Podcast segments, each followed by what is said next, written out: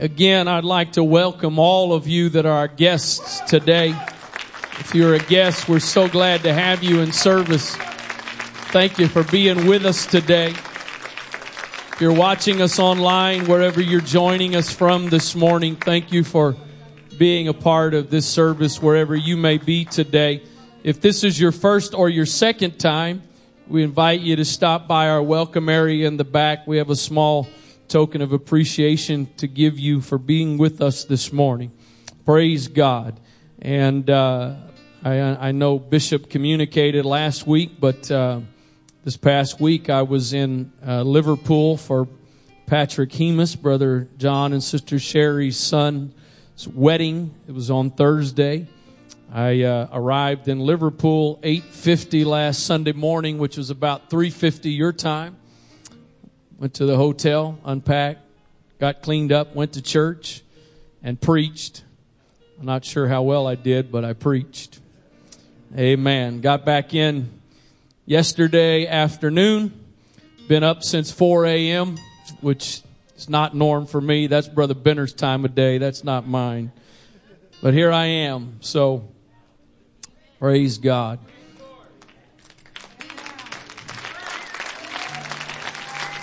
That wasn't very reassuring. I mean, uh,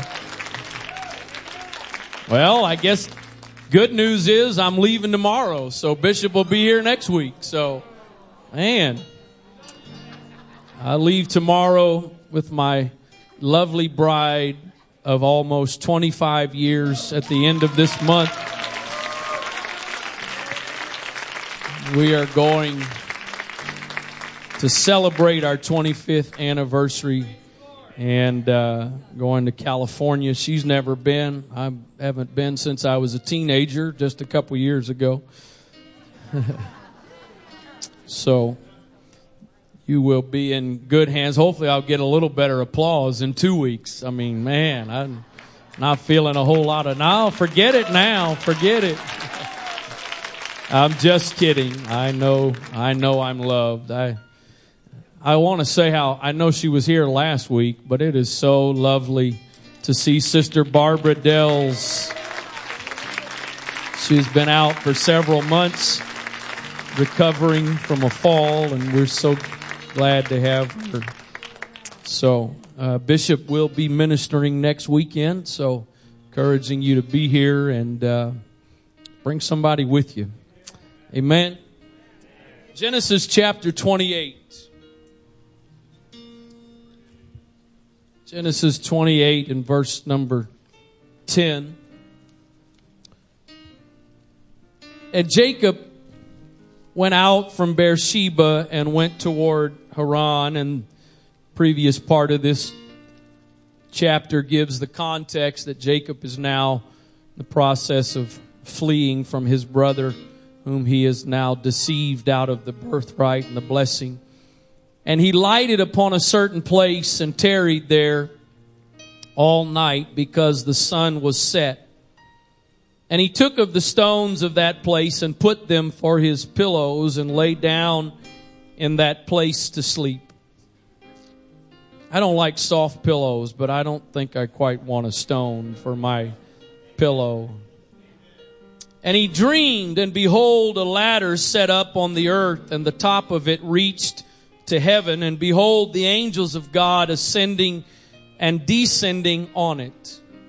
And behold, the Lord stood above it and said, I am the Lord God of Abraham thy father and the God of Isaac. The land whereon thou liest to thee will I give it and to thy seed. And thy seed shall be as the dust of the earth and thou shalt spread abroad to the west and to the east and to the north and to the south and in thee and in thy seed shall all the families of the earth be blessed.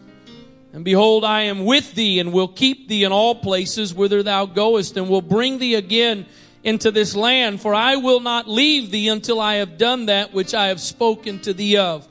And Jacob awaked out of his sleep and he said, Surely the Lord is in this place. And I knew it not. And he was afraid and said, How dreadful is this place! This is none other but the house of God, and this is the gate of heaven. He waked out of his sleep and he said, Surely the Lord is in this place. I, I, this is probably not what you teach somebody in a speech class, and it's probably not what you teach preachers in training, but I have a title that it came to me the other day, and I've been trying to edit it, and I finally decided to leave it alone. So it may not make any sense to you right now. Hopefully it will by the time we're done. If it doesn't, then I'll blame jet lag. but I think it will. This phrase came to me. I don't even know if it's grammatically correct, to be very honest with you. The phrase in my title this morning is proximity of position. Proximity of position. Father, I thank you for your wonderful presence that is in this place today. I thank you that we have not come to just simply go through the motions of religion. We have come to encounter, to experience you. God, I believe we've already done that in this place, but I also believe that you are not finished what you want to do here today. That there are hearts and lives in this place today that you want to touch and minister to, people that you want to speak to, God. So I trust you today. God, I do not want to preach a sermon this morning, but by your grace, I desire to deliver a message that would come from you. Trust you for your anointing today. I depend on you, Father. In Jesus' name, amen. God bless you. You may be seated. The word proximity means nearness in place, time, order, occurrence, or relation. The word position means the point or area occupied by a physical object. I, uh, I've, I've had the privilege of traveling overseas. First time I went, I was around 13 years old, maybe a 12 and uh, we went to the country of Malawi. Since then, I've had the privilege, all for ministry, to travel overseas. I counted up the, the other day. I think I'm at 25 countries that I have had the privilege of visiting. And I, I don't know why, but this past week, for some reason, more than any other, I really was found myself kind of continually continually pondering how much we are shaped by where we live, by our culture, our surroundings. That how I, it just, the, the degree, and I know that's a very sort of an obvious kind of a statement, but really the degree to which that is the case. Just this week, for some reason, just really, uh, I, I don't know, it just was sort of chewing on my mind all week long. We, uh, Thursday evening was, was Thursday afternoon was the wedding and uh, three o'clock Thursday afternoon, and then the reception following that. And we were we were uh, sitting at the the reception, and and uh, my dad is. Uh, if you're a guest today, my dad is the founding pastor of this church. Um, we were sitting there at the table together, several other folks, but uh, he had some kind of infection in going on in his mouth, and so he was in need of trying to get something to try to help with that infection. And so he pulls out his phone to Google CVS. I don't know what it is. I don't know what's going on, but it seems like the last several years there are CVS, Rite Aid, and Walgreens popping up everywhere. I mean, they're even across the street from each other. I, crazy. And so, uh, obviously, I say obviously, that's not the case. We did pass a Walmart in Liverpool, so uh, he couldn't find a CVS. But even beyond that, the challenge was it was about 7:20. The challenge was finding something that was open past eight. Because pretty much everything shuts down at 8.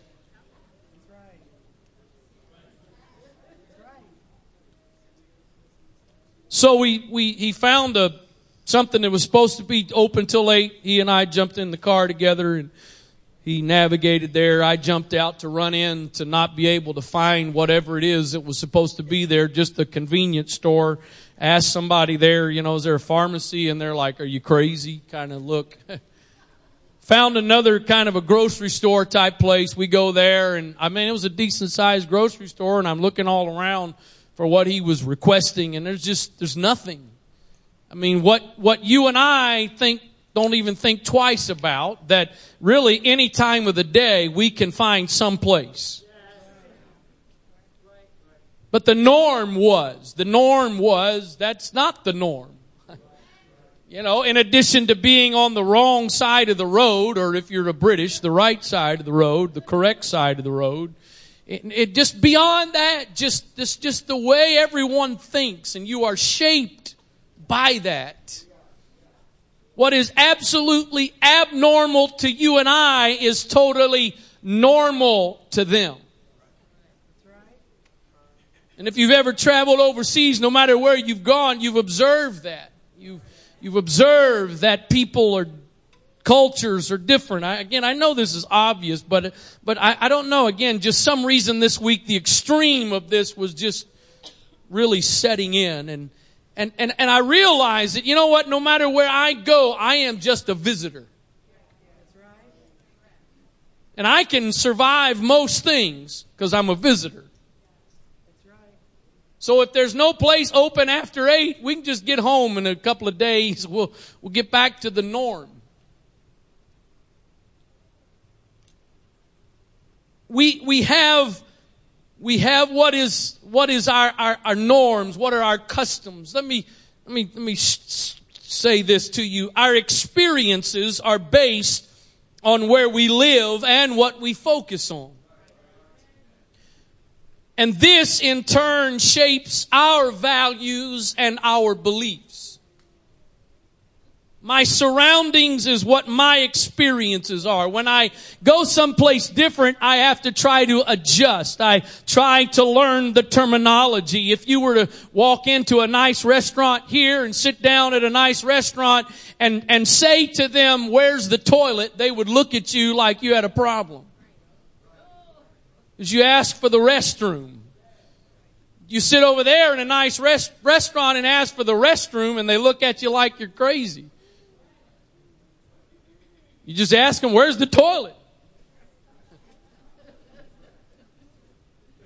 What is, I, there, there's basically no sit down restaurant that doesn't have fountain drinks. We ate in a fairly nice restaurant Friday night and they, you ask for a soft drink, they bring you a Coke bottle. That's the norm. That's not unusual. Here, you ask for a drink, you don't, they don't ask you at a restaurant, would you like ice? Because for us, that's the norm. That's our culture. For them, they will ask you when they hear the accent, would you like ice? So your experiences shape you and mold you.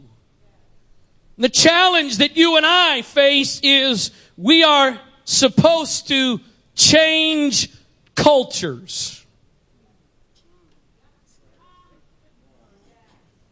That I'm supposed to be in the world, but not of the world. And so let me see if I can make my title even more confusing if it's already confusing. My position does not determine my proximity. My position is just where I am by default. But what I am, what, what is near to me, what is close to me, I decide that. That's right. That's exactly right. I determine what I'm close to not my surroundings, not my culture.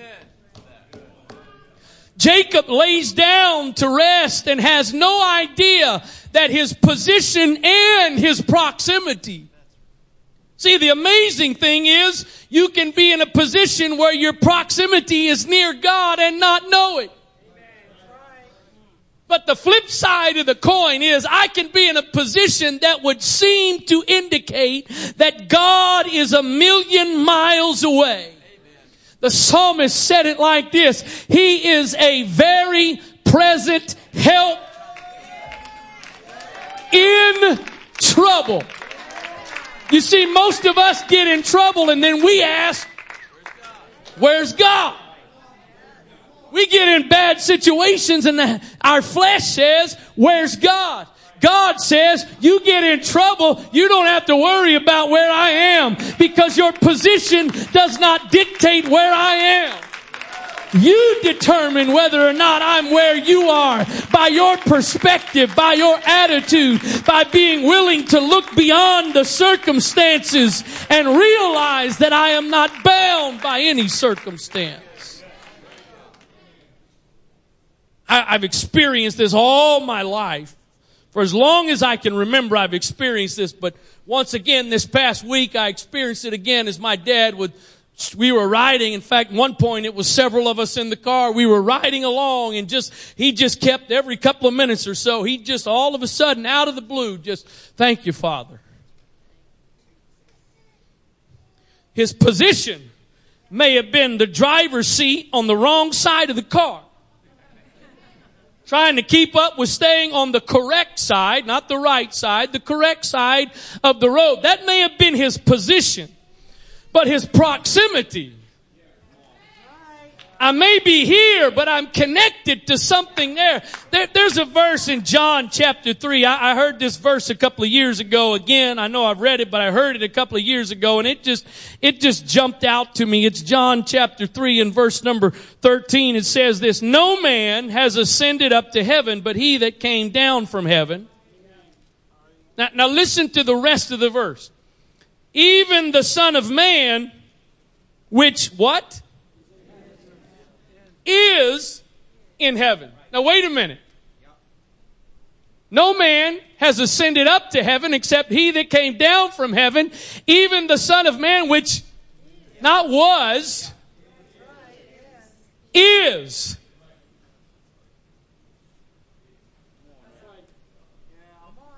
You mean he's here, but he's there. You, you mean he's here, but he's also still there.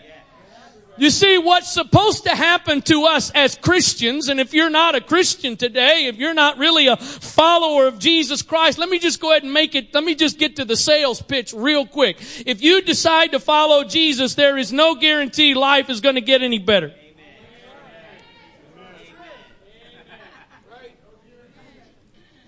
Not everybody's getting a Cadillac and a new house and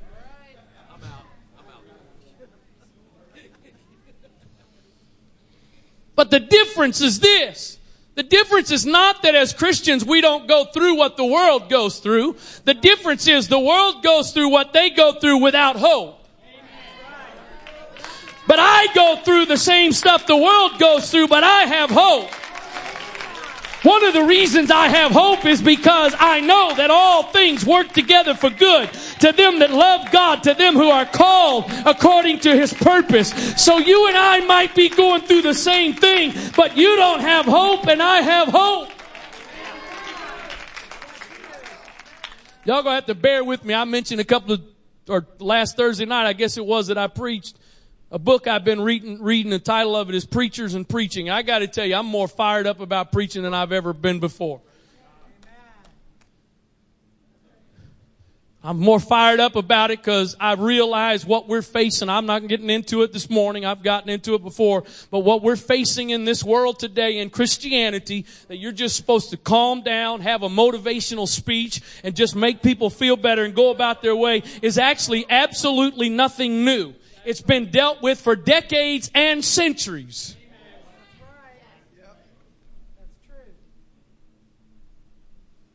My position may be 2017, but my proximity.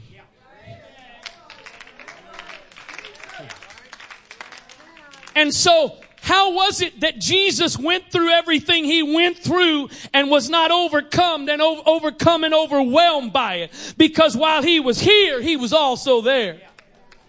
Now, I know some of you having trouble just getting Father, Son, and the Holy Ghost are one and not three, and that's really going to mess you up. I'm sorry. We don't have time to explain it all this morning. But I'm telling you, I just, I'm read to you. It didn't say he was in heaven. It says he that's on earth is in heaven. That means you and I can learn. I might be here going through this, but I also can transcend where I am. I can rise above what I'm going through right now. I do not have to be overcome by the position I'm in. I can be connected. My proximity is a God that has no rival and no equal, that now and forever he reigns.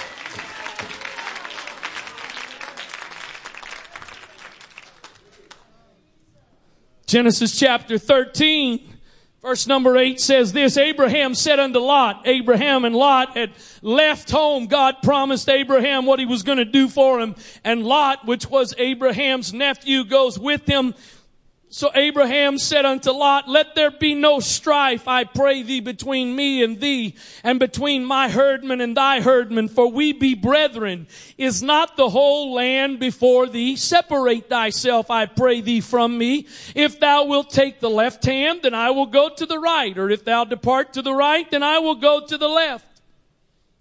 And Lot lifted up his eyes and beheld all the plain of Jordan that it was well watered everywhere before the Lord destroyed Sodom and Gomorrah, even as the garden of the Lord, like the land of Egypt, as thou comest unto Zoar. Then Lot chose him all the plain of Jordan and Lot journeyed east and they separated themselves the one from the other. You gotta be very careful that you don't make life altering decisions simply based on the circumstances you see. Because it looked as though the well watered plains of Jordan would be the better option. And that's what Lot chose. And Abraham was left with what was not that appealing, except what Abraham was left with is what God had created for Abraham. Don't judge me by my circumstances if that's where God's put me.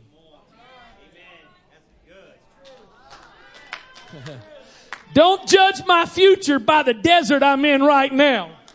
Because if this is where God put me and this is where God promised me, God has the ability to turn a desert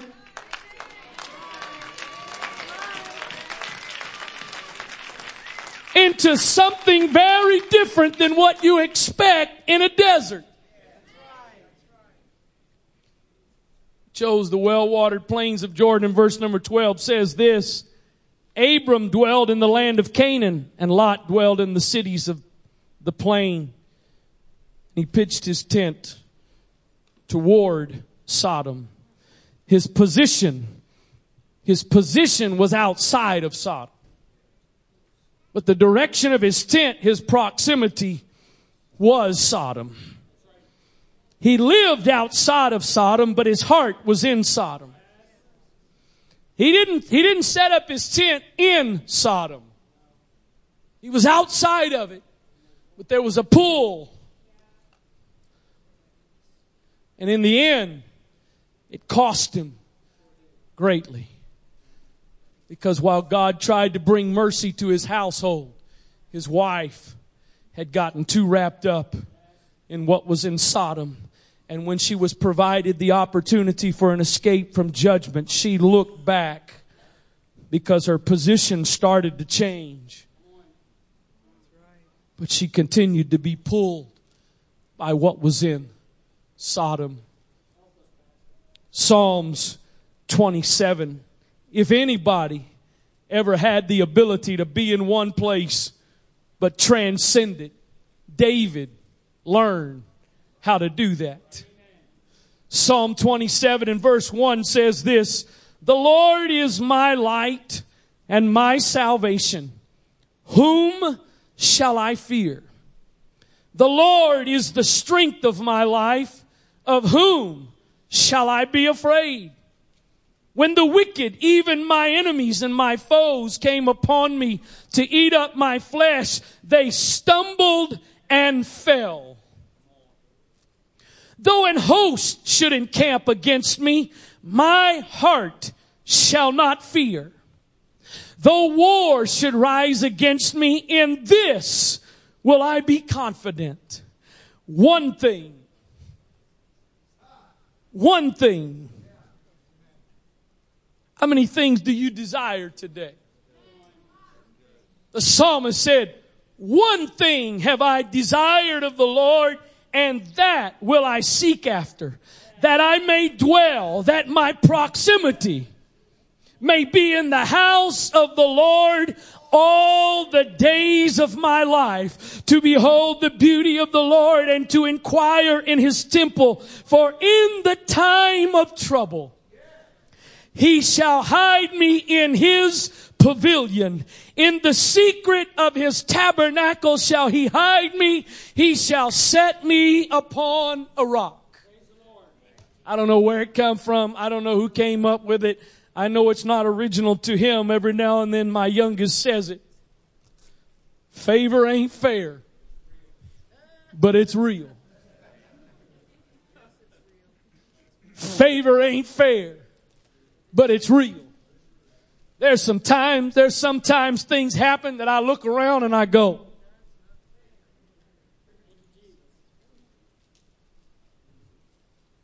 my position is here but I have been dwelling in the secret place of the Most High. Let me tell you something. I, I don't know what the future holds for us and the rest of the world. Ultimately, it's not good. You can vote for whoever you want to vote for, put whatever party in you want to put in. Ultimately, the future's not good. Read the last chapter of the Bible. There's other places, but read the last chapter. I, I, I find it very interesting how more and more people say that man can only survive so much longer on this earth. I'm, I'm not into global warming and all. I'll leave that all to the rest of the world. Figure out. But I find it very interesting. I, I, saw an article yesterday that this guy saying another about another hundred years, man, man needs to start looking to get, be able to live on Mars and other places. Because another hundred years or so, it's not gonna, you're not gonna be able to live here. You know what? I agree. But I, I'm not a, you say you're a doomsdayist? No, I'm not. I got great hope. Cause there's going to be a new heaven and a new earth. Yeah, all of this can't last. And this is my position.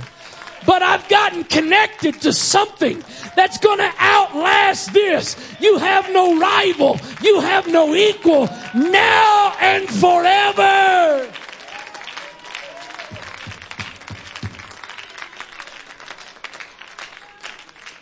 Psalm 26 and 8, Psalmist says, Lord, I have loved the habitation of thy house and the place where thine honor dwelleth. God, I may be here. This may be my position, but I've learned to connect with something else. I've learned that my circumstances don't have to dictate my attitude and my circumstances. I, I, I, I might tell a little bit more of this tonight, but, but we were, we were out eating with Brother Hemus. At first it was Brother Hemus and my dad and I, then a couple others joined us. We were, we were at Damon's. Damon's, Damon's Ribs in, Sing, in, excuse me, Liverpool, wrong country. You can't even find Damon's here anymore. And this young lady who was our server, conversation ends up. It's kind of funny. I'll just, you come back tonight, I'm probably going to use this again in a totally different context, but she was, she was cleaning some tables, little couple of feet from our table, and I guess he was like a manager. I, I missed this part, but uh, apparently she let out a couple of words of profanity right there, and, and I think he kind of got on to her, and, and, uh, you don't know Brother John Hemus, you won't appreciate this. If you know him, you'll appreciate this. She came back to our table a few minutes later and he basically just, this was what he said to her. You need to come to church Sunday. I heard you over there cussing.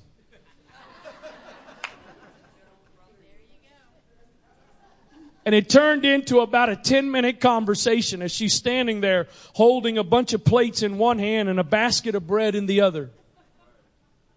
And Bishop made this point to her. There's a difference between fun and joy. Because fun is based on my circumstances. Fun is based on what I'm doing. And that's why they, I, I, I don't, I'm not sure if I'm getting on another roller coaster. I used to ride them. I used to ride just about any roller coaster. Uh, I'm going with the young people to Youth Congress, and it may be a waste of money for my ticket this year. Because over the last couple of weeks, I've seen a couple of videos on Facebook of these stupid roller coasters got stuck at the top of the hill. And they're having to bring people to get them down, rescue workers to get them off of there. And so what happens, the problem with fun is fun is only fun for so long.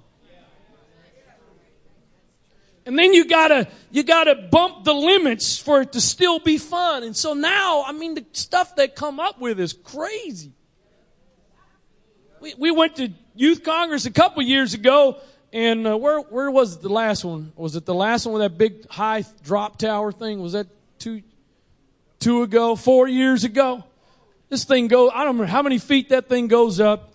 Everybody sits around, and there's probably like 30, 40 people sitting around the perimeter of it back to this. Takes you up like 400 feet or something, I think it is. I honestly, Brother Lewis, thought your son was having a heart attack. Literally. I mean that sincerely. I'm not joking.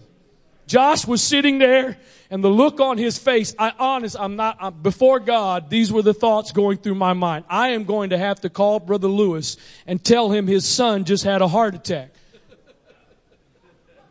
Crazy thing is he did it like two more times.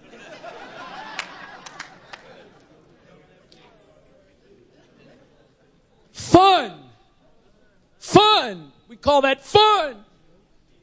So now it's not good enough to jump out of an airplane on purpose with a parachute. We now have to jump off the side of a cliff. Fun. Fun. Fun is based on circumstances. And while most of us here, hopefully most of us have enough sense, we don't do all that stuff. We still have things we like to do for fun. But you gotta be doing something for fun to have fun. Joy is not dependent upon circumstances. Joy is an abiding sense that I have that no matter what's going on around me, good or bad, my joy is not based on any of that. Because the joy of the Lord is my strength.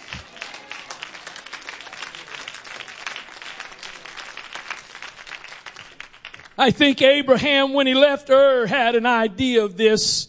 Hebrews 11 and 8 says this, by faith, Abraham,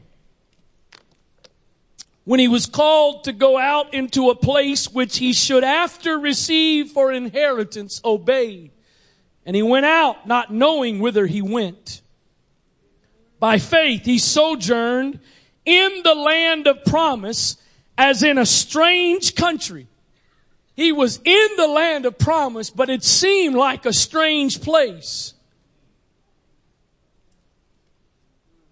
Dwelling in tabernacles with Isaac and Jacob, the heirs with him of the same promise.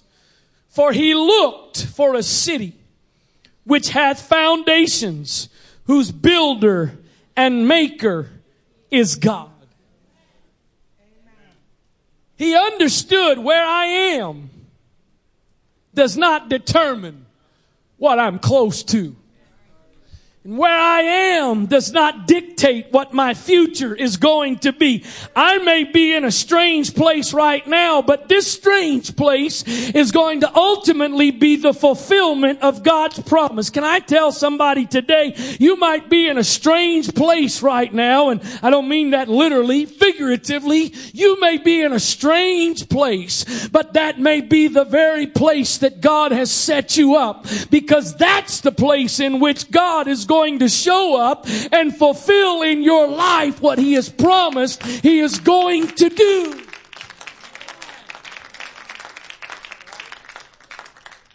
tell you something. Some of you have been doing this longer than I have. You probably know this better than I do.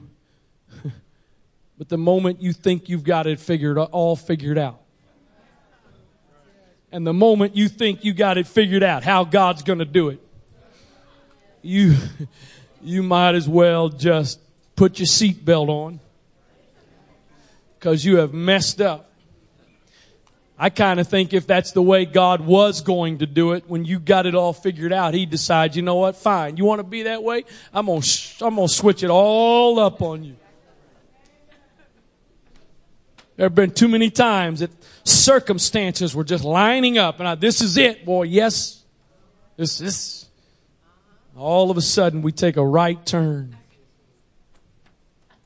Like, oh, wait a minute, God, you, you missed my email. I sent you a text. I was trying to let you know this is what we're doing. This is how it's going to work. But Abraham may have been in a strange place. But he also understood that he was living on a promise. That no matter where he was, the promise was going to come to pass. Because God is faithful to do what he said he would do. Psalms 84 and 10. For a day in thy courts. Mm, a day in thy courts is better than a thousand. I had rather be a doorkeeper in the house of my God than to dwell in the tents of wickedness. I don't just want my position, but I also want my proximity to be where I am placed by your house, but I am also connected to your house. Can I, can I say, unfortunately, some of you are in the right position today, but you've yet to get the proximity right. Thursday evening, Thursday was a very unique, in a, in a lot of ways, it was a very unique wedding. Brother Hemus's other two children, adult children, were married. Both of them married other apostolics whose families were all apostolics. Brother Hemus' son Patrick married a young lady in their church. She's a part of their church, faithful part of their church. But none of her family is in church. And they all came, or many of them came for that wedding and sat there Thursday afternoon for that wedding in the sanctuary of the Apostolic Church of Liverpool. And the thought crossed my mind several times during that wedding ceremony. These, many of these people have absolutely no idea where they are and what is in this place. Unfortunately, many of them were just like Jacob. And the Lord was in that place. And they knew it not. I beg you today, don't just be where God is and never connect. There are things that can happen in this sanctuary this morning that won't happen to you anyplace else. There are miracles here this morning. There are people that have come in here sick, and I don't mean just the, just the bug. I mean, you've got disease, you've got sickness in your body. The doctors can't help. But God is in this place. You've got the position right. You're in the right location. But what is your proximity? Are you here but not really here? There's a story in the Bible in a lot of ways. It's a great story. It's an encouraging story. It's, it's, it's one of the, I think, one of the neatest stories in the Gospels. It's the story of a woman who had dealt with a sickness for 12 years and had tried everything she could to get healed and nothing worked. Tried every doctor she could try and none of them could help her. One day she was in a crowd of people where Jesus was. She shows up that day and she decides if I can just touch the hem of his garment, I will be made whole. I don't know how big the crowd was that day. I don't think the Bible really says it, but there was a crowd of people that were gathered around and you can tell by the disciples' response that there was a bunch of people that were bumping into Jesus. You ever been place that was that crowded? You were sorry, excuse me, my fault. My bad. There was all kinds of people bumping into Jesus. But all of a sudden, he stopped. And he asks a question. He says, Who touched me? Who touched me? And the disciples respond and said, oh, Lord, what do you mean? What do you mean who touched you? Do you not see this crowd of people? There's many people that are touching you. No, there's many people that are in the right position. There's a bunch of people that got the position right, but the proximity's not what it needs to be. Somebody just touched me and virtue went out from my body. Everybody else may have been bumping into me, but something just happened different than everybody else. She kind of steps back. I think she thought she was about to be in trouble. She wasn't in trouble. In fact, I think she just made Jesus' day. I think he probably on the inside was getting a little tired of everybody that was there simply out of curiosity. Cause he's not interested in just those that have curiosity that show up for a crowd. A crowd doesn't stroke his ego. What he's looking for is somebody that'll not only be in the right place, but say it doesn't matter what anybody else does. I will touch him. I will get what I need.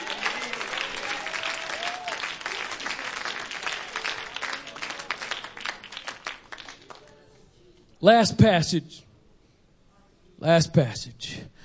Second Corinthians 4 verse 7. But we have this treasure in earthen vessels that the excellency of the power may be of God and not of us. We are troubled on every side, but not distressed. We are perplexed, not in despair. I don't know what to do about this. I don't know what to do about that. This doesn't seem to be working out. This seems to be falling apart. But as we used to sing every now and then around here, I've got a feeling everything is gonna be alright. I've got a feeling. How come you got a feeling? Cause the Holy Ghost told me Everything's gonna be alright. We are perplexed, but not in despair. Persecuted, but not forsaken. Just because I'm persecuted doesn't mean he's abandoned me. Cast down, but not destroyed. Rejoice not. Rejoice not against me, oh my enemy. Because when, not if, not if, but when I fall, I'm gonna fall. You might as well mark it down. I'm gonna fall, but don't get too excited because I'm gonna get back up again. Because a righteous man falls seven times, but he gets back up.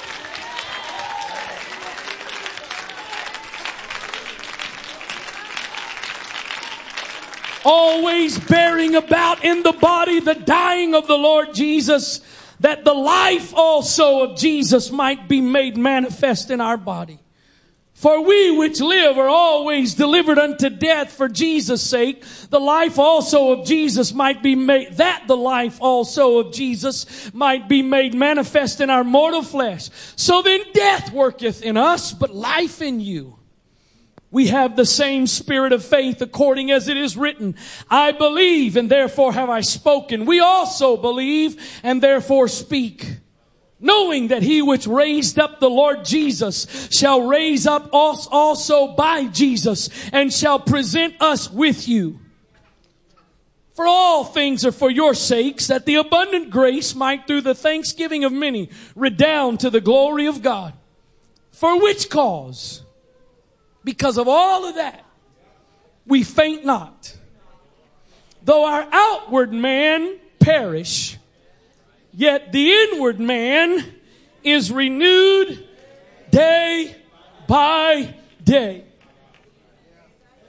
I, I, I, went, I went a couple of weeks ago now for an MRI on my right shoulder because it was bothering me. They found out I got some minor tearing in there. I realized last week my left shoulder, I think, hurts me as much as the right.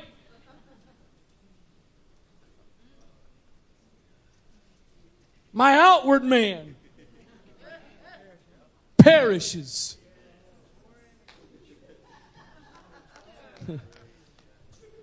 my outward man perishes, but my inward man is renewed day by day. Unfortunately, way too many people live this way. We faint not, though our outward man perish, yet the inward man is renewed Sunday by Sunday.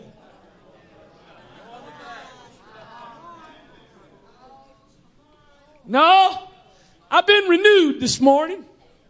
I've been renewed today.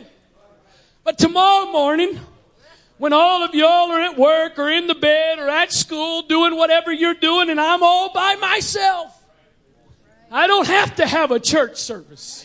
I don't have to have somebody to help me.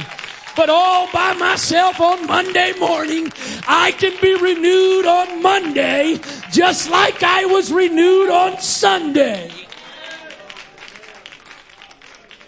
Now, now I, am trying to close. I'm trying to close. I'm not trying to make up for not being here last week all in one day. I promise. But, but put that next verse up there, please. Thank you for you were, you were right by not, but thank you. Good job. Whoever's up there, I can't see. Before, before I read all of this verse, I want you to, I want you to, I want to remind you who is speaking here. This is, this is one of the epistles, one of the letters that the apostle Paul wrote. And just in case somebody today may not know a whole lot about Paul, let me just give you a couple of real brief things about Paul. He was thrown in prison, had his back beaten, he was stoned, not, not, not on drugs. I mean, stone, stone. Rocks thrown at him, stone.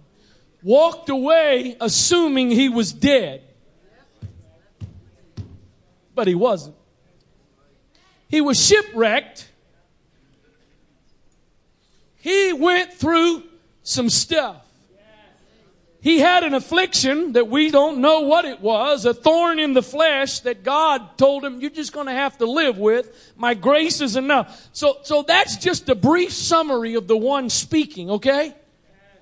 And he calls all of that light affliction and says it's just for a moment but it works for us a far more exceeding and eternal weight of glory. My position is suffering. My position is affliction. But my proximity is eternity. It's glory. I might be here, but what I'm close to is there. For we look not at the things which are seen, but at the things which are not seen. For the things which are seen are temporal, but the things which are not seen are eternal. Paul was saying, I am not going to get overwhelmed and depressed and discouraged by something that's not going to last when I can be encouraged and find hope and peace and joy in something that will last forever.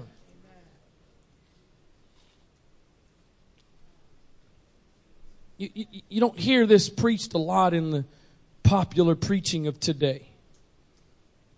In fact, I don't know that I've ever even, in all the different times I've heard clips or seen or heard messages of a lot of the notable preachers of today, I'm not sure I've ever even heard this verse quoted one time. Jesus said, In this world, in this world, in this world, you, not might, not maybe, not a slight possibility, you shall have tribulation. That's pressure. That's problems. That's difficulties. Let me tell you something. If anybody's preaching to you a gospel that says you can reach a point in this life where there's no problems, no sickness, no difficulty, they did not get it from here. Paul prayed three times for that thorn. In fact, he begged God three times. You know, it, wasn't just I, am not sure how often or how, how much value most of our pre-meal prayers have. I don't know about you, but I, a lot of times I'm guilty of just uttering a few words before I eat. My heart's not in it. My mind's not really in it. I, I hate to admit that to you. Honestly, I do, but Lord, thank you for this food. Bless it in Jesus' name all the stuff going on today, everything they're putting in it, I probably ought to really play, pray every time. I understand. I mean that sincerely. There's a lot of things that's about the way we pray about them. You know, hey, God, if you don't mind, would you do this? If you get around to it, could you do that? That's not the kind of prayer Paul prayed for this thorn. He begged God three times. Three times he begged God and the Lord replied and said this My grace is sufficient for you. A lot of people get disillusioned with Christianity because every prayer doesn't get answered the way they want it. Has anybody ever had an unanswered prayer?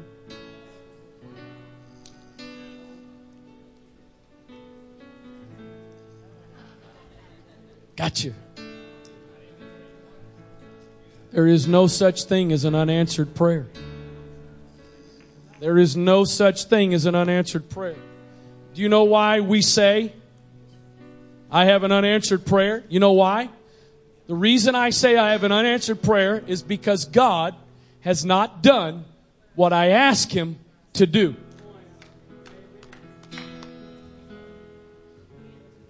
Forgive me for having a proud dad moment. If you're a guest today, these two young men are both my sons.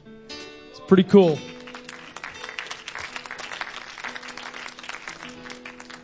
There's been numerous times in both of their lives when they've asked me a question, and this was the answer.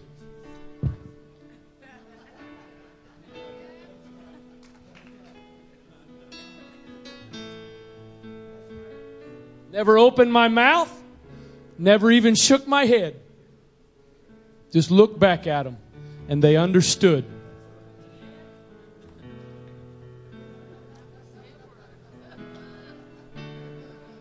So I say to you again, there are no unanswered prayers. The problem is sometimes you prayed prayers and God's gone like this to you.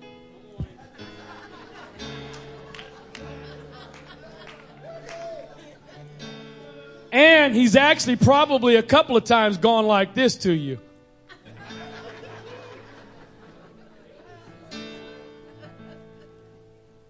Not really trying to be unkind or facetious. I, am I'm, I'm, I'm trying to make a point a little bit lighthearted because a lot of us struggle with unanswered prayer. Because unless God does what we ask Him to do, He hasn't answered. You do understand, and if you're a parent, you do understand that no is a valid answer. And a silent no is a valid answer.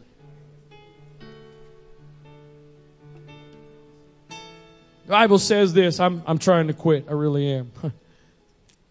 Is it, I think it's James, if I'm not mistaken, in the book of James, it says, if there's any sick among you, let him call for the elders. Says that they will pray, pray the prayer of faith. Now, if you're sick, what are you looking for? Healing. But the scripture says, if there's any sick among you, call for the elders, they shall pray for them. And if there's, and the prayer of faith shall, you would expect it to say heal. But it says the prayer of faith shall save the sick. Because God is way more interested in the eternal condition of your soul than He is temporary, pain free life. Because what we see is temporal it doesn't last. But what is unseen is eternal. And so Paul says, all that is going on, if I will let it, will work for me to be a far more exceeding and eternal weight of glory.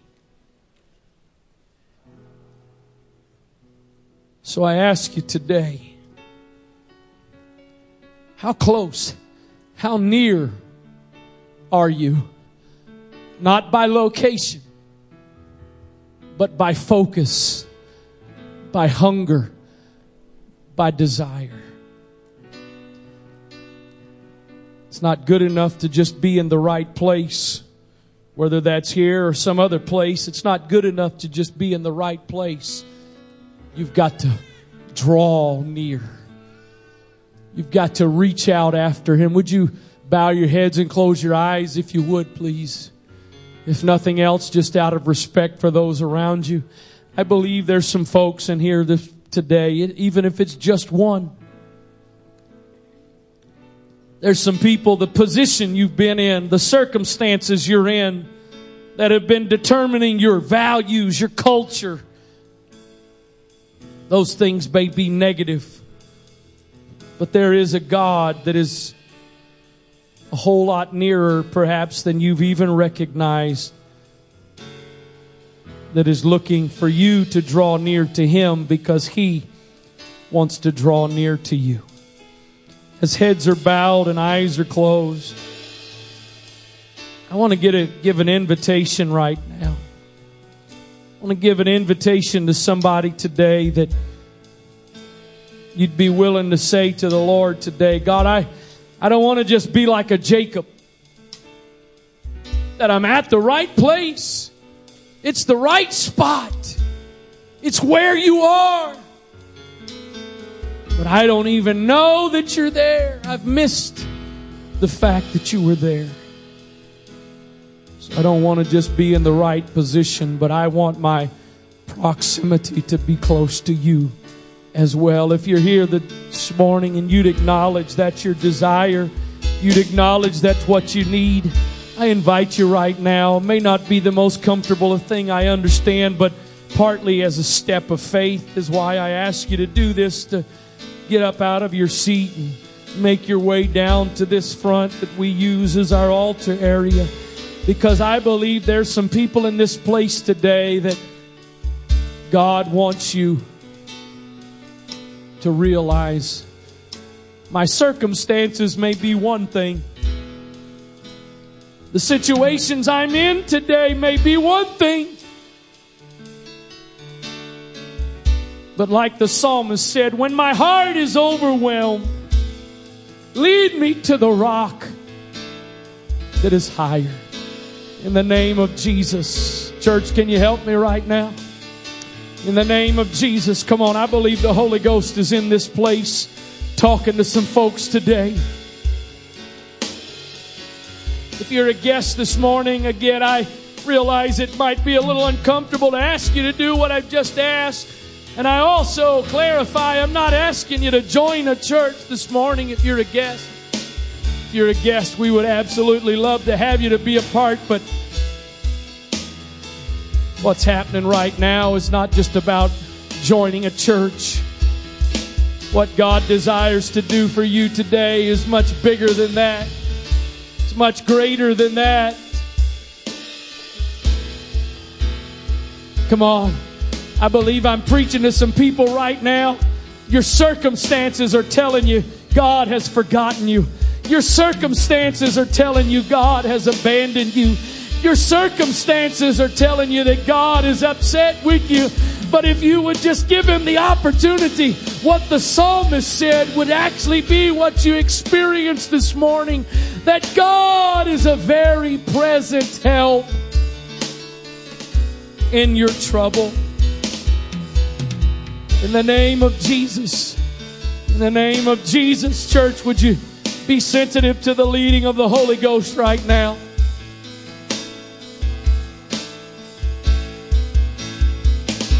Come on, I believe God's trying to touch some people in this place today. Come on, church, help me, please. In the name of Jesus, in the name of Jesus. In the name of Jesus, in the name of Jesus. God, I don't want to be in the right place but still be distant from you. I don't want to be in the right location but still be far away from you, God.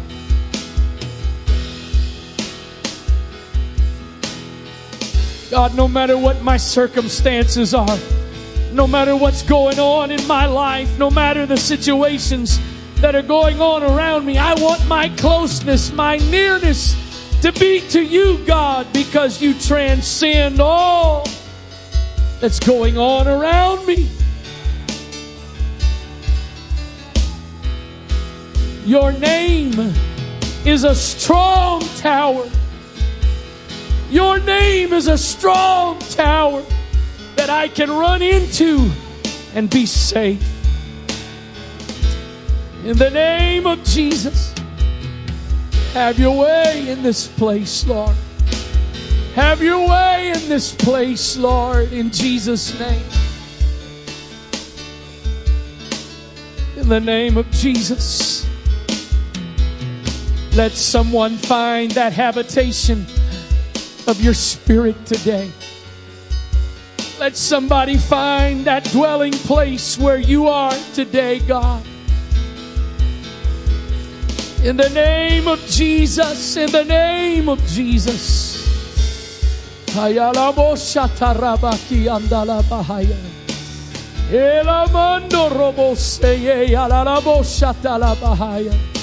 Help me to learn. Help me to learn what you learned, Jesus. And while you're on this earth, you can still be connected to what's going on in heaven you can still be connected to what heaven sees. And my hope is not based on what I see. My hope is not based on the outlook that I have for my future from a natural perspective. My hope is based on your power, your ability, your word. In the name of Jesus, in the name of Jesus, in the name of Jesus. In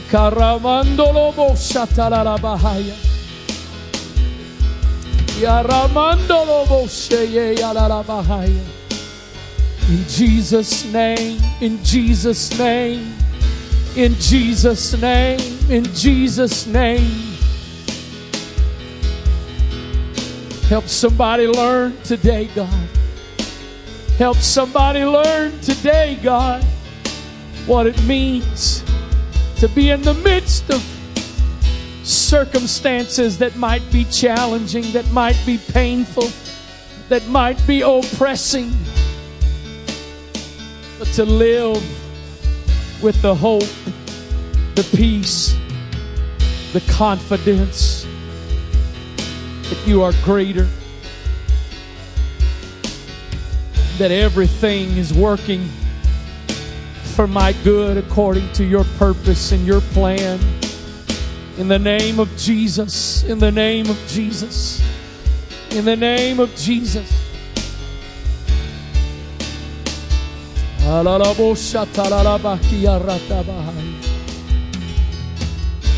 In Jesus' name. In Jesus' name. If you're done or whenever you're done praying, feel free to go if you need to, if you want to. Please be mindful of those that are still praying. I remind you of the sign up sheets that are in the back for our project that we're doing. In the name of Jesus, in the name of Jesus. Have your way, Jesus. Have your way, Jesus. Have your way, Jesus. In the name of Jesus.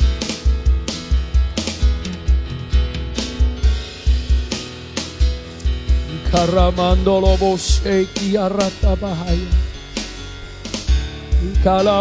Robo.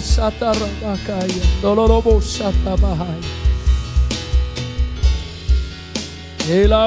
robo. In the name of Jesus. In the name of Jesus. Help me to learn to find that secret place. Help me, God, to learn that in the midst of what's going on around me, to learn that I can dwell in the secret place of the Most High. In the name of Jesus, in the name of Jesus, in the name of Jesus, in the name of Jesus. Hallelujah, hallelujah, hallelujah, hallelujah. Thank you, Jesus. Thank you, Jesus. Thank you, Jesus. Hallelujah, hallelujah, hallelujah.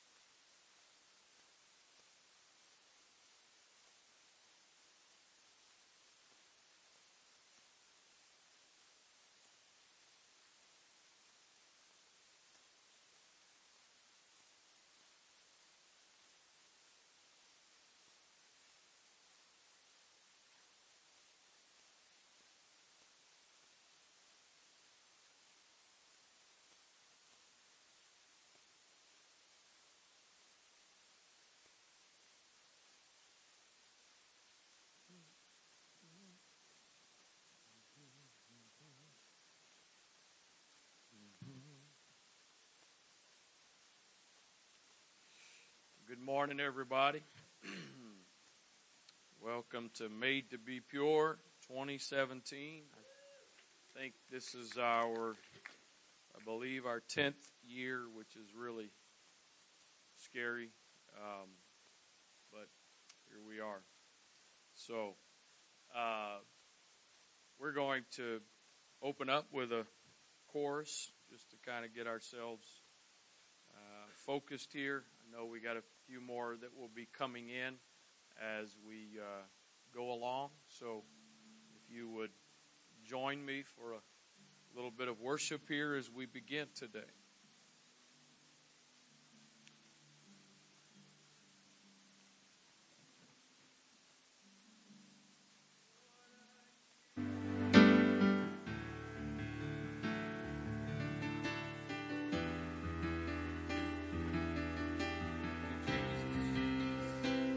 Hallelujah.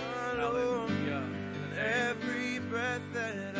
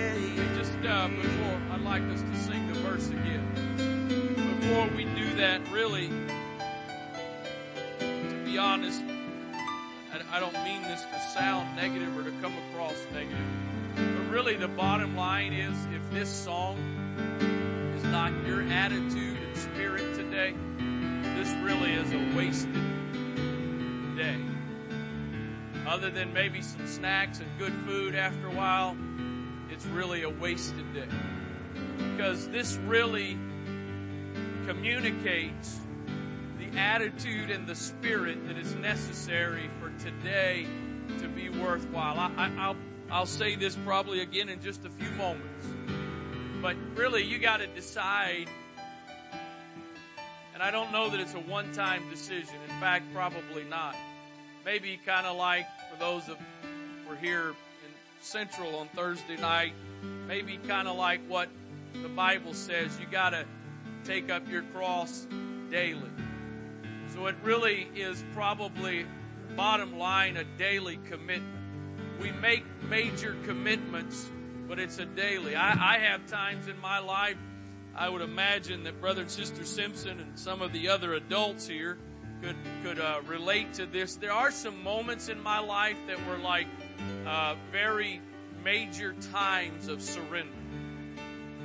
Very, I, I have one of those times that is at Roxbury Campground where youth camp is. That as about a 17 or an 18 year old, I had one of the most significant moments of surrender. But I sur- I have to surrender on a daily basis, and so my my what I'm getting to with all of that is if you don't decide today that what God desires is most important, you're, you're going to be in a greater battle than you'll be in without that. it's going to be a battle. But the world, from a worldly perspective, what we are doing here today, let's be honest, from a worldly perspective, the theme of today and what we are doing is absolutely ridiculous. It's silly. It's crazy. It it who would who would be so old fashioned? So again, by singing this not just as a song but as a prayer, what you are doing is positioning yourself so that the Word of God and the Spirit of God can minister to you, talk to you today. So, as we sing the verse again, if you're willing to raise your hands and close your eyes, fine. But I'm asking everybody to at least close your eyes as we sing this verse again and then the chorus. But as we do it as a prayer, not just simply as a song. Thank you, Jesus. This is my desire. Oh, to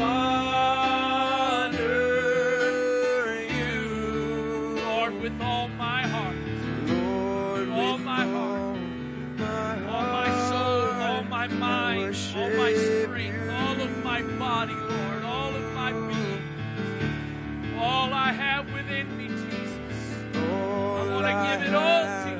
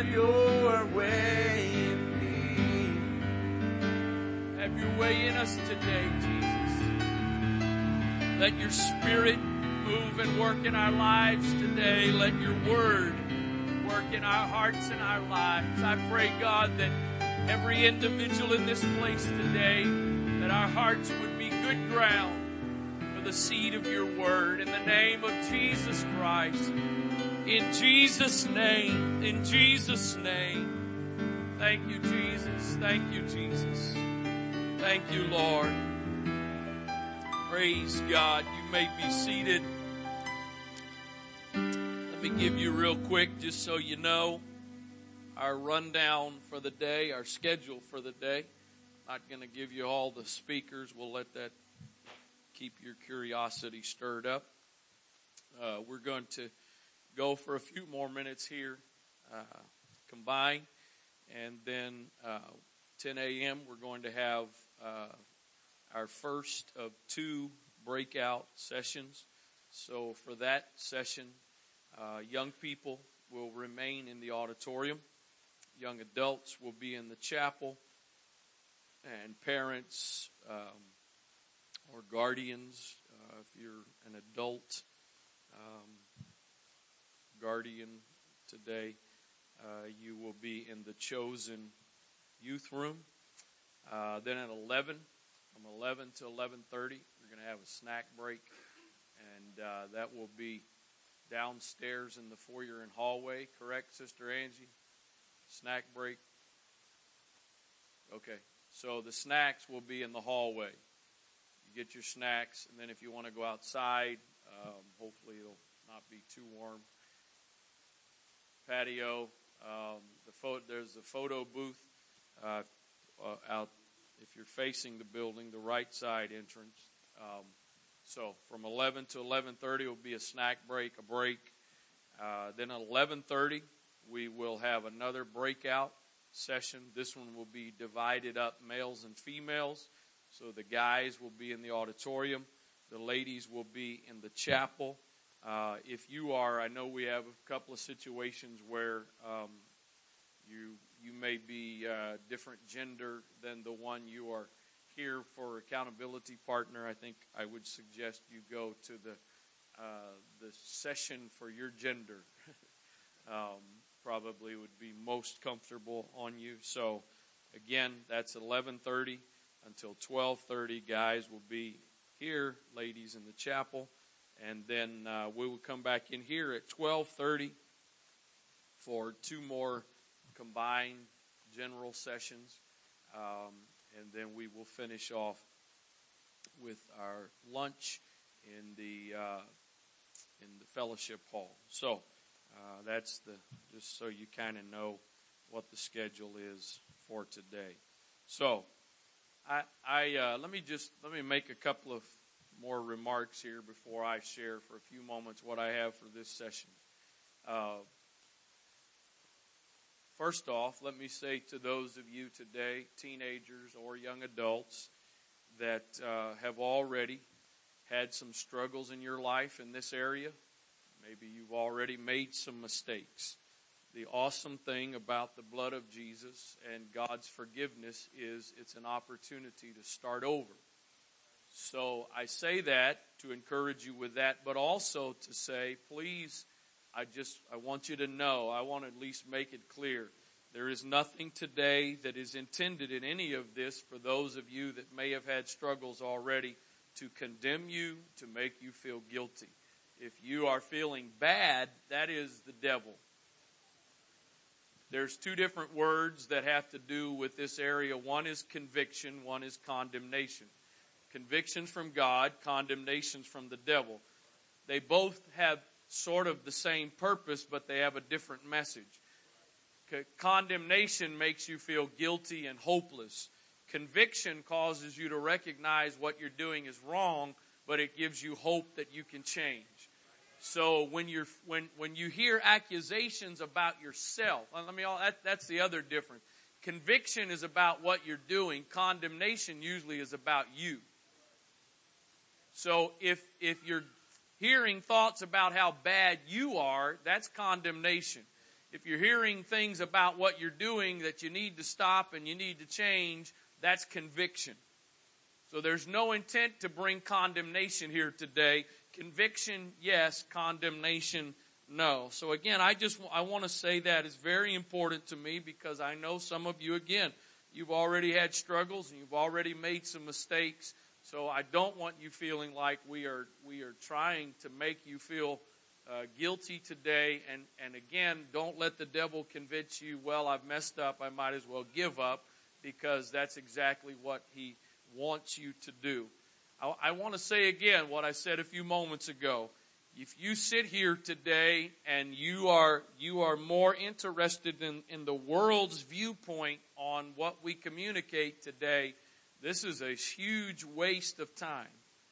And I acknowledge, I acknowledge as senior, or not, sorry, I'm not senior pastor anymore, as, as senior executive elder, as uh, whatever I am, I acknowledge that I acknowledge that from a worldly perspective, this seems ridiculous. I, I, you've heard us say this before, but every single year, my wife and I, uh, leading up to Made to Be Pure, the devil pays attention to the calendar and shows up not only just battling us individually, but being very transparent. We usually end up with a little contention between each other during this time.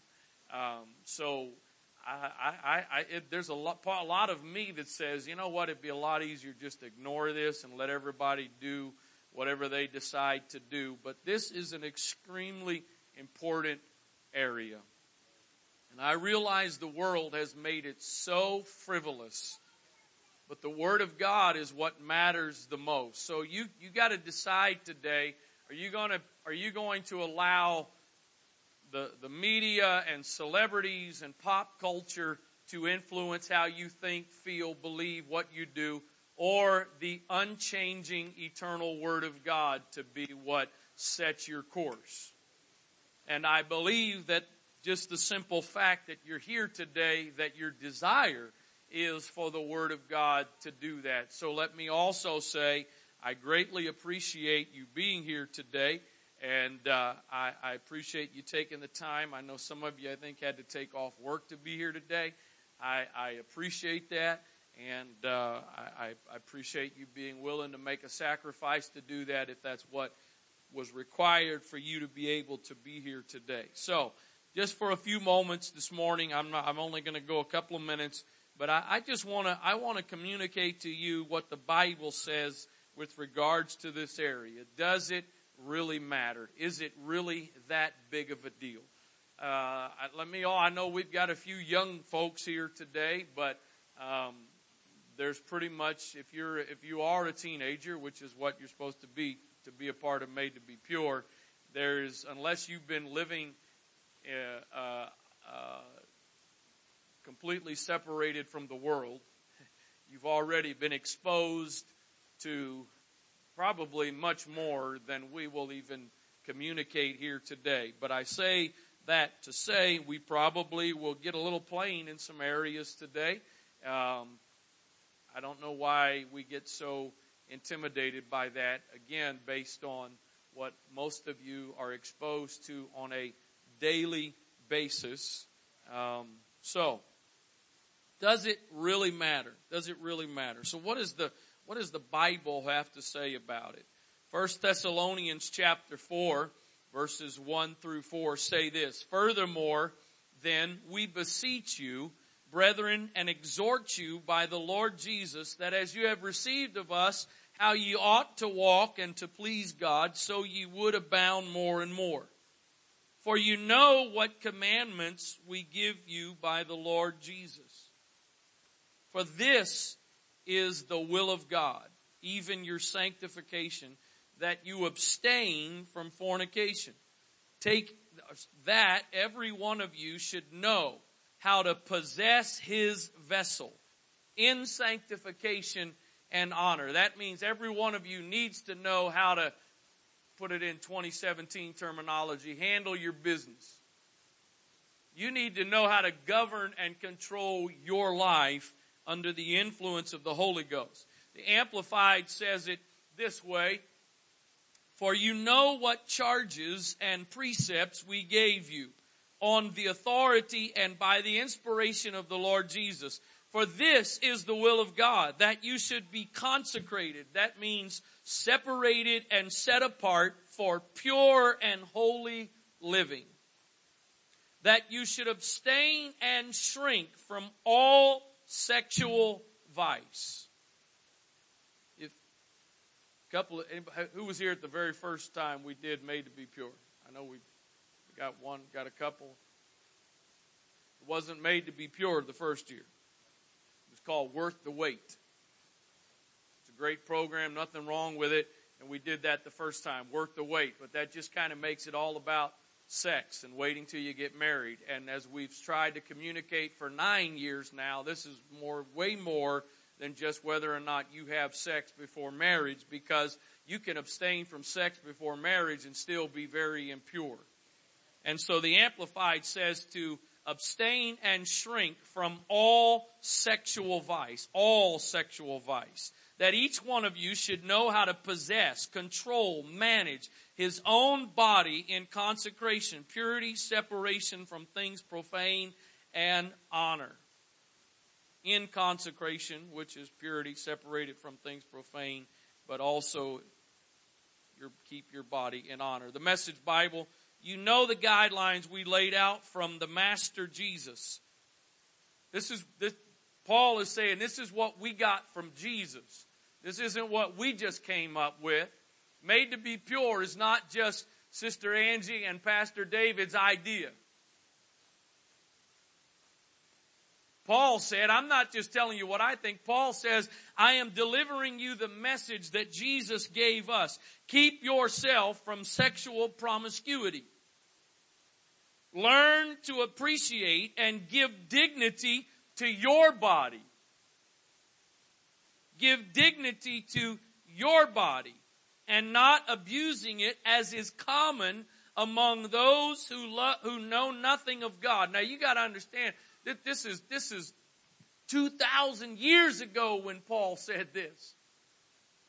And he said then that it was common among those who knew nothing of God, that sexual promiscuity was common then.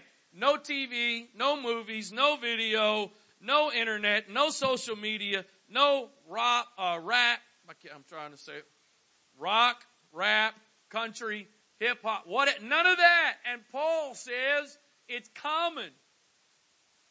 How much more in 2017?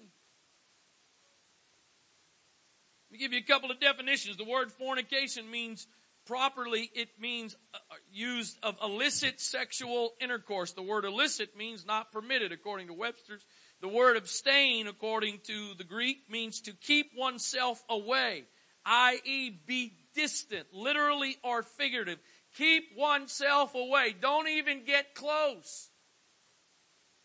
Brother Wright, you really don't expect us to stay pure, really to stay pure in 2017, do you? From a worldly perspective, absolutely not. From a biblical perspective, absolutely.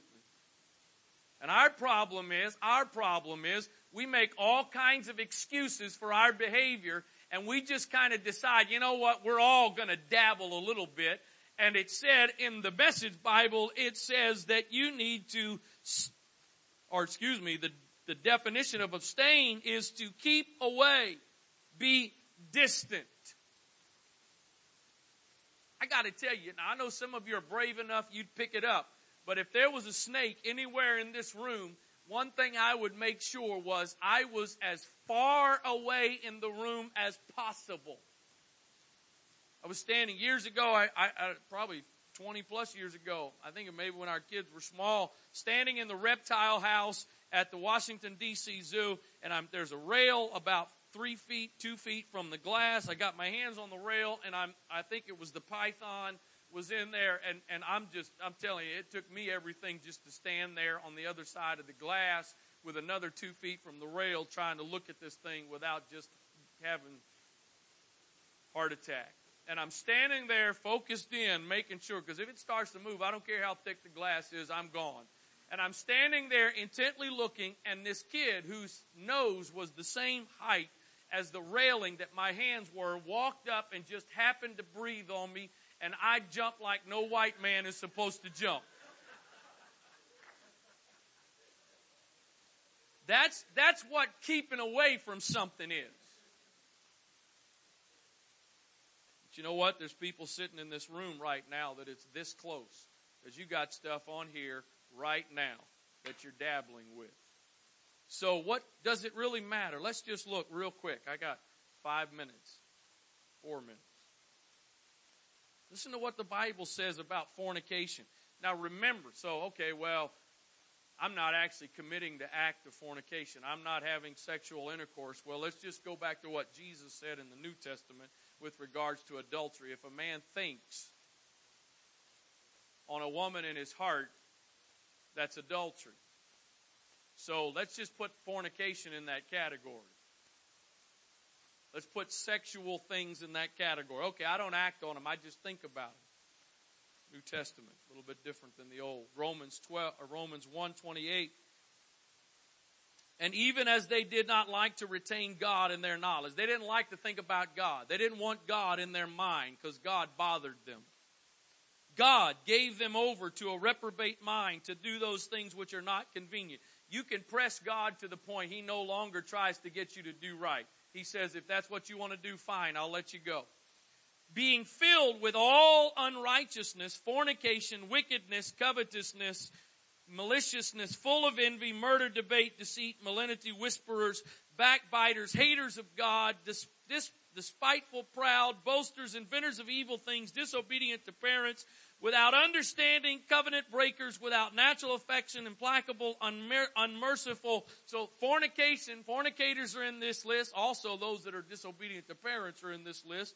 And Paul then says, who knowing the judgment of God, that they which commit such things are worthy of death, not only do them, but have pleasure in those that do them.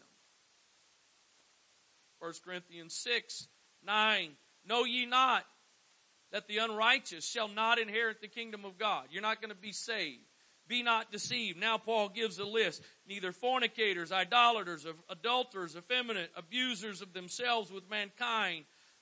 That's got to do with homosexuality. Nor thieves, nor covetous, nor drunkards, nor revilers, nor extortioners shall inherit the kingdom of God. Flee. Skipping down to verse 18. Flee. What does the word flee mean? Run. There's a snake. I'm out of here. Flee fornication. Every sin that a man doth is without the body. He that committeth fornication sinneth against his own body. The Amplified says, shun immorality and all sexual looseness. All sexual looseness. If that means anything, it ought to mean something in 2017. All sexual looseness. That means your conversation. That means your texting. That means your your your your your your uh, social media interaction. That means what you look at online. Abstain from all sexual shun all sexual looseness. Flee from impurity in thought, word, or deed. Any other sin which a man commits is one outside the body, but he who commits sexual immorality sins against the body. Living Bible says, that is why I say to you, run from sex sin. No other sin, no other sin affects the body as this one does. When you sin, this sin is, is against your own body. I don't have time to get in some long theological explanation here this morning. I just need you to get the fact that Paul says sexual sin is different than the rest. Different than smoking, drinking, it's different than all those other things that you it's different than lying.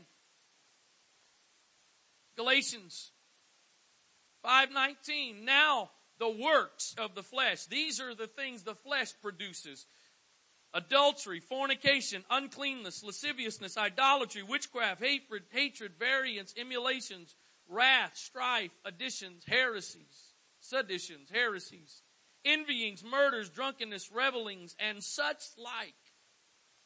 Of the which I tell you before, as I have also told you in time past. Now, you got those things? Again, the context, primary focus of that for today, the word fornication. Listen to what Paul says. They which do such things shall not inherit the kingdom of God. You cannot mess around with sexual immorality and be saved.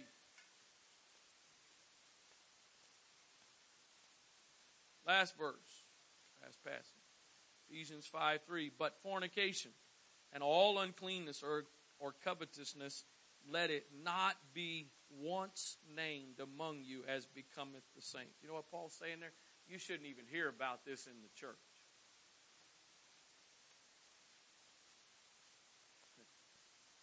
You shouldn't even hear about fornication in the church. This I thought this was another version, last verse, Colossians 3 5.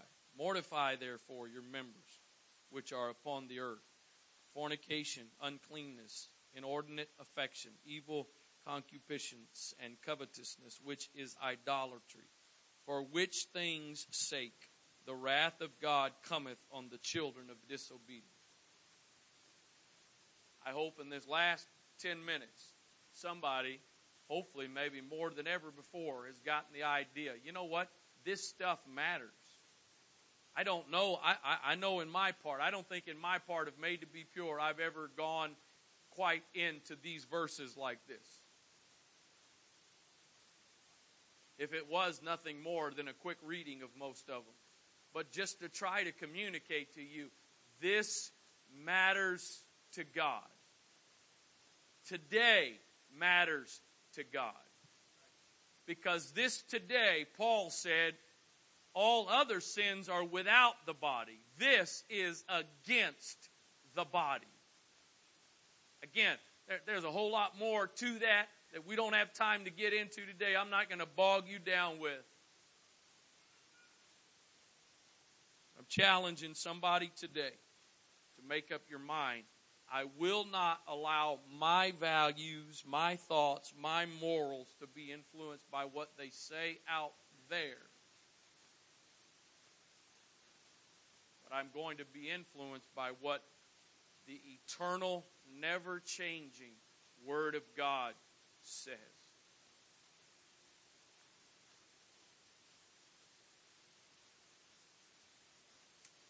Amen. I'm doing my best to keep with the schedule. I'm going to stop. So, see here again.